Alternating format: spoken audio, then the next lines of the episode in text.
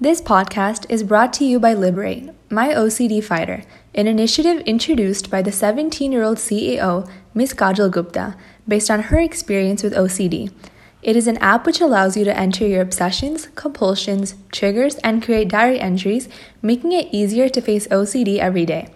You can download the app from the Play Store and make sure to check out the Liberate website.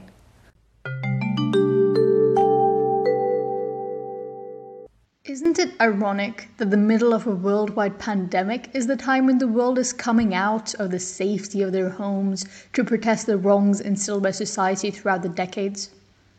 But I guess that only goes to show the solidarity and the sheer power of the masses as they have finally been disillusioned to the social climate.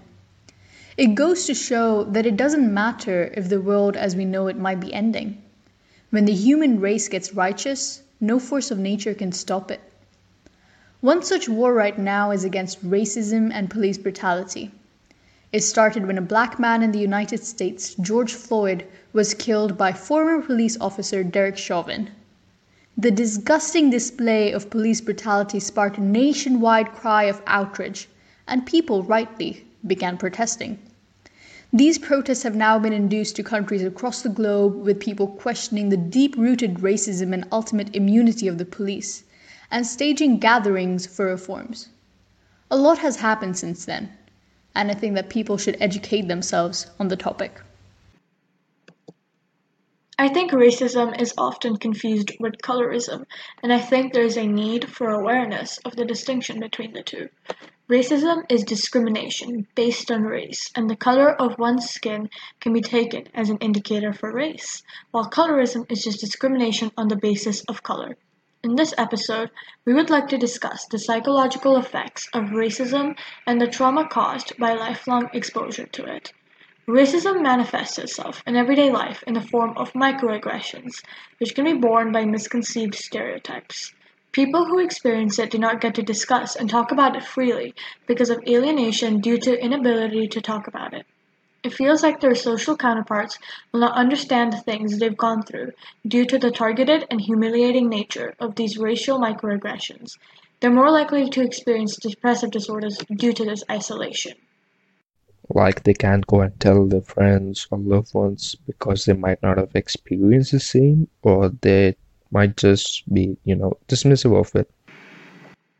Exactly. To give an example, it is widely experienced in the black community that while walking, they are always expected to be the ones that move out of the way. If they don't, they're constantly bumping into white males. It doesn't seem to be too big of a deal, but minor slight like these can be very disturbing for people. Validation is a big part of it. People are psychologically wired to be defensive when they feel attacked. This often happens when someone complains about racism, but their defensiveness or offhand comments can further hurt and invalidate the victims.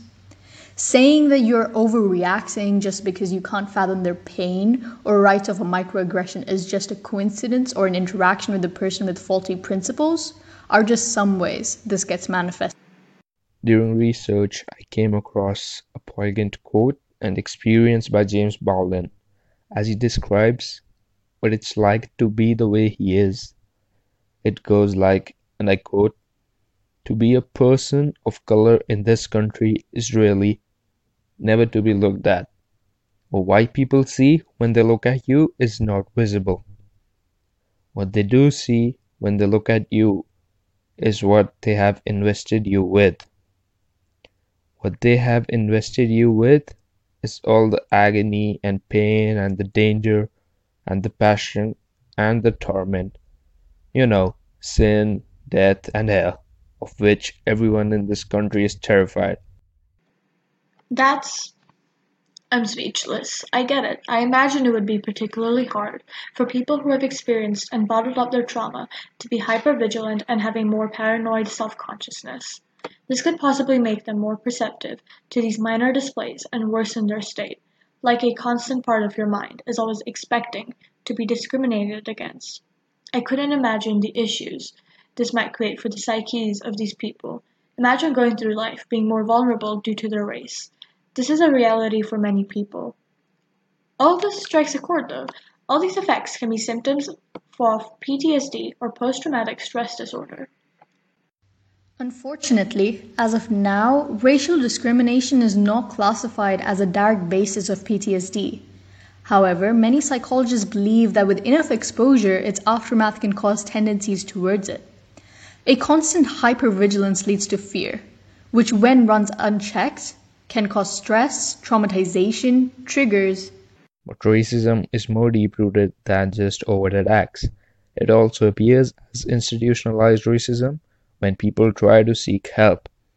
I've noticed that the mental health system is incredibly whitewashed, as even today, resources are centered around white people not the people of color.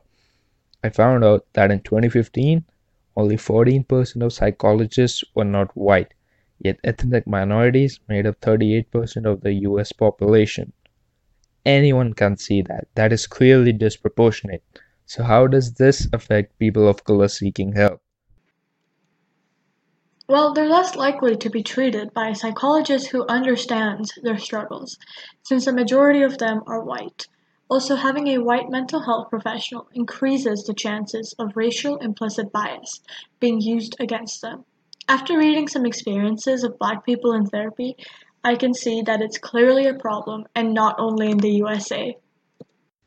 Did you know that in the UK, black people are four times more likely to be sectioned under the Mental Health Act? And on average remain inpatient longer? Clearly, the system is not understanding their needs and not helping them properly. We all know that there is no one size fits all when it comes to mental health treatment. Yet, most treatments are not considering the different experiences of people of color. The effects on people of color can honestly be detrimental. If you were turned away from treatment due to racism or mental health, or professionals were being racially insensitive and ignorant, you would be less likely to seek further help. We have to realize that a society caters more to the white individual in all aspects of life, especially healthcare, and mental health treatment is not exempt from this.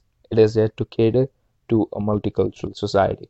Lives of people of color matter more than the convenience of white people.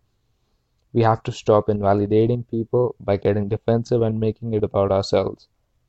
The Black Lives Matter movement does not stand for other lives not mattering. It is about the upliftment of an oppressed race and how, until that doesn't happen, all lives can't matter. Our privilege has made us ignorant and selfish. It is time to be worldly, sympathetic, and trauma informed. Know that someone expressing their trauma does not invalidate yours.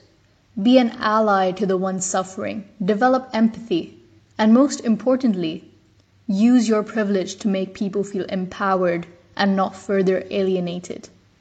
Humanity dictates we do so, and it is high time people obey.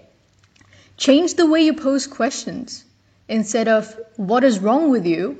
ask, What happened to you? We are bigger than the bad values instilled in us. We are human if we learn, we can reprogram ourselves to be better and make sure the same attributes are not passed on to the further generations like a messed up heirloom. If you're hearing this, say the names of the people our system has wronged. Say it loud enough that everyone who is ignorant can hear you. Talk to your family and educate them. As always, seek help if you need it, and share your resources in any way to anyone who needs them. And don't forget to tune in to our next episode.